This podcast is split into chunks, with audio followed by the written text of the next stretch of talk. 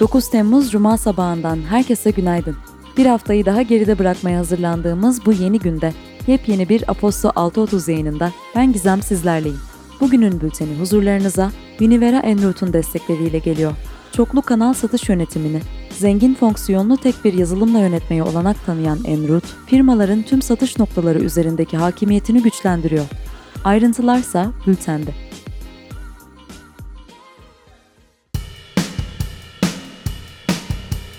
Piyasalar ve ekonomi.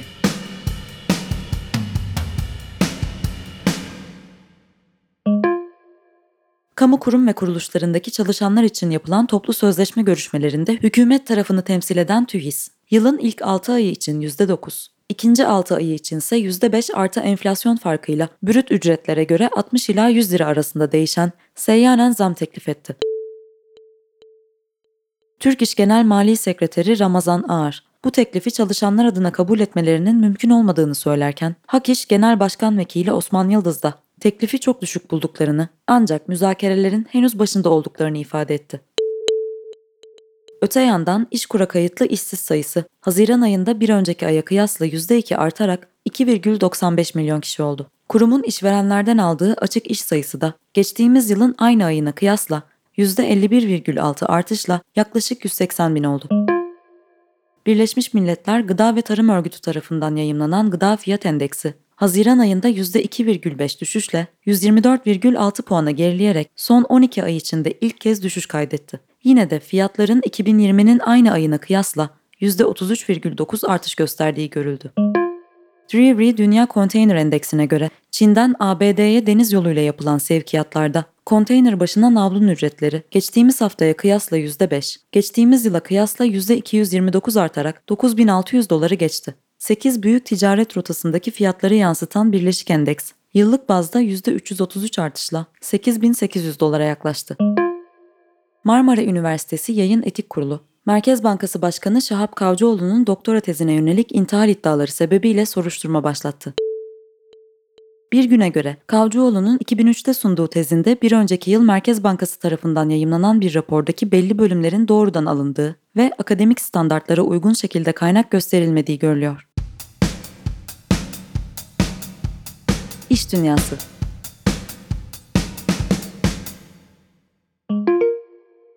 Avrupa Komisyonu Almanya merkezli otomobil üreticileri BMW ve Volkswagen'e geliştirdikleri emisyon temizleme teknolojisinin kullanımını engellemek için işbirliği yaparak rekabeti engelleyen bir kartel oluşturdukları gerekçesiyle toplamda 875 milyon avro para cezası verdi. Google'a ABD'de 37 eyalet ve bölge başsavcısı tarafından rakiplerini satın aldığı ve Play Store uygulama mağazasındaki tekelini yasa dışı olarak koruduğu gerekçesiyle dava açıldı. Twitter, Hindistan biriminin geçici bir üst düzey uyum yetkilisi atadığını ve yakında Hindistan'ın yeni düzenlemeleri uyarınca talep ettiği yetkililerin de belirleneceğini açıkladı. Geçtiğimiz günlerde Twitter ilgili atamaları yapmadığı için platformdaki tüm içeriklerden yasal olarak sorumlu hale gelmişti.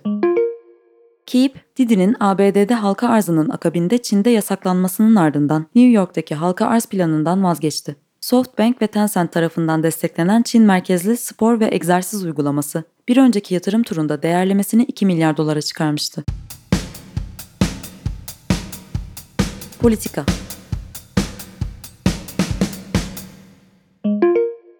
Dördüncü yargı paketi TBMM Genel Kurulu'nda kabul edildi. Düzenleme çocuk istismarını da içine alan katalog suçlarda somut delil aranmasını şart kılacağı için eleştiriliyordu. Aynı zamanda muhalefet, kadına karşı şiddet suçlarını ceza artırım sebebi haline getiren düzenlemede nikahlı nikahsız ayrımı yapıldığını, bu haliyle düzenlemenin beraber yaşadığı erkeklerden şiddet gören kadınları korumaya değer bulmadığını savunuyordu. Avrupa Parlamentosu'nda HDP özelinde Türkiye'deki muhalefete baskı başlıklı ortak tasarı kabul edildi. Tasarıda HDP ve muhalefet partilere baskı yapıldığı iddiası ve Türkiye'deki hükümetin bu durumu sonlandırması çağrısı yer alıyor. Dışişleri Bakanlığı paylaştığı açıklamada tasarının Avrupa Parlamentosu'nun gerçeklerden kopuk, ideolojik ve yanlı tutumunun yeni bir örneği olduğu ifade edildi.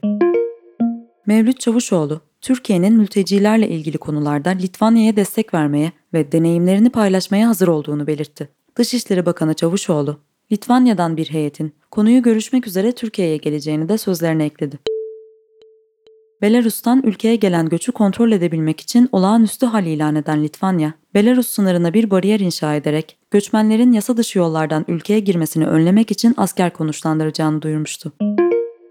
Türkiye, Rusya ve İran, İdlib'de sükunetin korunmasına dikkat çeken ortak bir bildiri yayımladı.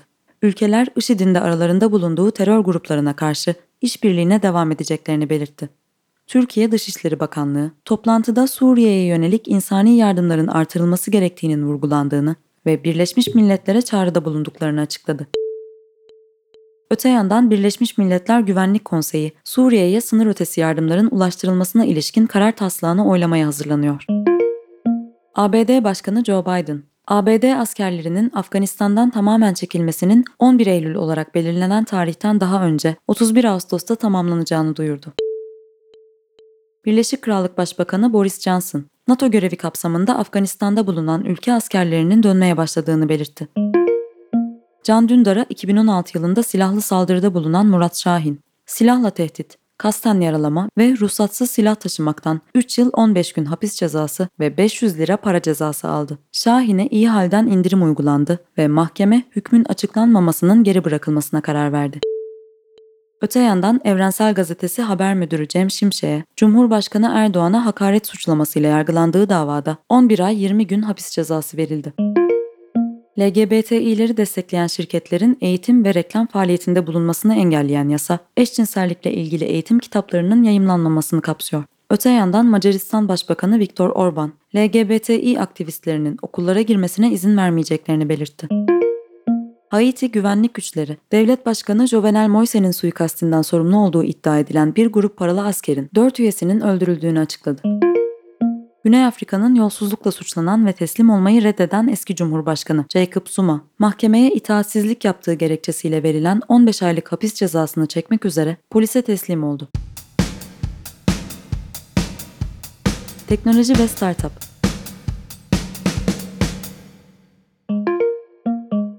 Stellantis, bünyesindeki markaların araç serilerini elektrikli hale getirmek için 2025'e kadar 30 milyar avro yatırım yapmayı planlıyor. PSA ve Fiat Chrysler'ın birleşmesiyle kurulan dünyanın dördüncü büyük otomobil grubunun stratejisi Avrupa ve Kuzey Amerika'daki 5 batarya fabrikası tarafından desteklenecek.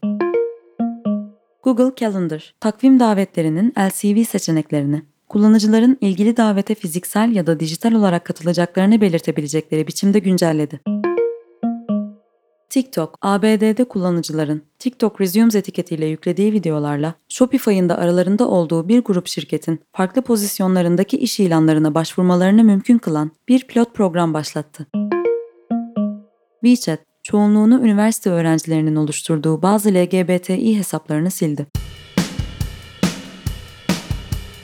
Spor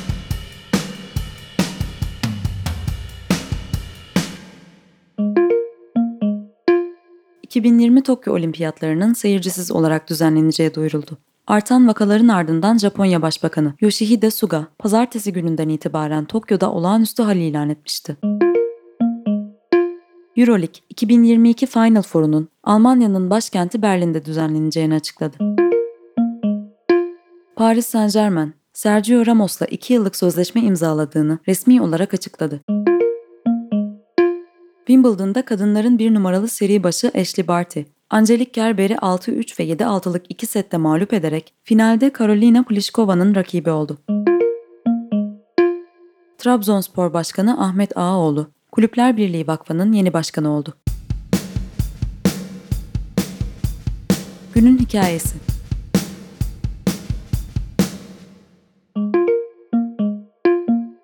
Bugünkü bültende günün hikayesi başlığı altında Taylan Kurt'un kaleme aldığı AB para politikasında yeni strateji başlıklı yazı bizleri karşılıyor. Avrupa Merkez Bankası, odağında fiyat istikrarı olan yeni stratejisini 22 Temmuz'dan itibaren geçerli olmak üzere oy birliğiyle kabul etti. Yeni enflasyon hedefi 18 aylık incelemenin ardından orta vadede simetrik %2 olarak belirlendi. Simetrik ifadesi enflasyon beklentilerini güçlendirmek amacıyla belirlenen hedeften yukarı ya da aşağı yönlü sapmaların eşit derecede kabul edilebilir olmadığı anlamına geliyor. Capital Economics ekonomisti Andrew Cunningham, anlık etkileri ılımlı olsa da yeni stratejinin Avrupa Merkez Bankası geleneğinden bir kopuşu temsil ettiğini belirtiyor. Buna karşılık Batı İngiltere Üniversitesi'nden Profesör Daniela Gaborsa, yeni stratejinin iddialı bir yaklaşım bekleyenleri hayal kırıklığına uğrattığını ifade ediyor. Yazının tamamına dilerseniz bültenimizden ulaşabilirsiniz. 9 Temmuz Cuma sabahında mikrofon başında ben Gizem, Aposto 6.30 yayınında her cuma olduğu gibi sizlerleydim. Umuyorum keyifli ve sağlıklı bir hafta sonu geçirirsiniz diyorum. Başka bir günde tekrar buluşuncaya dek hoşçakalın.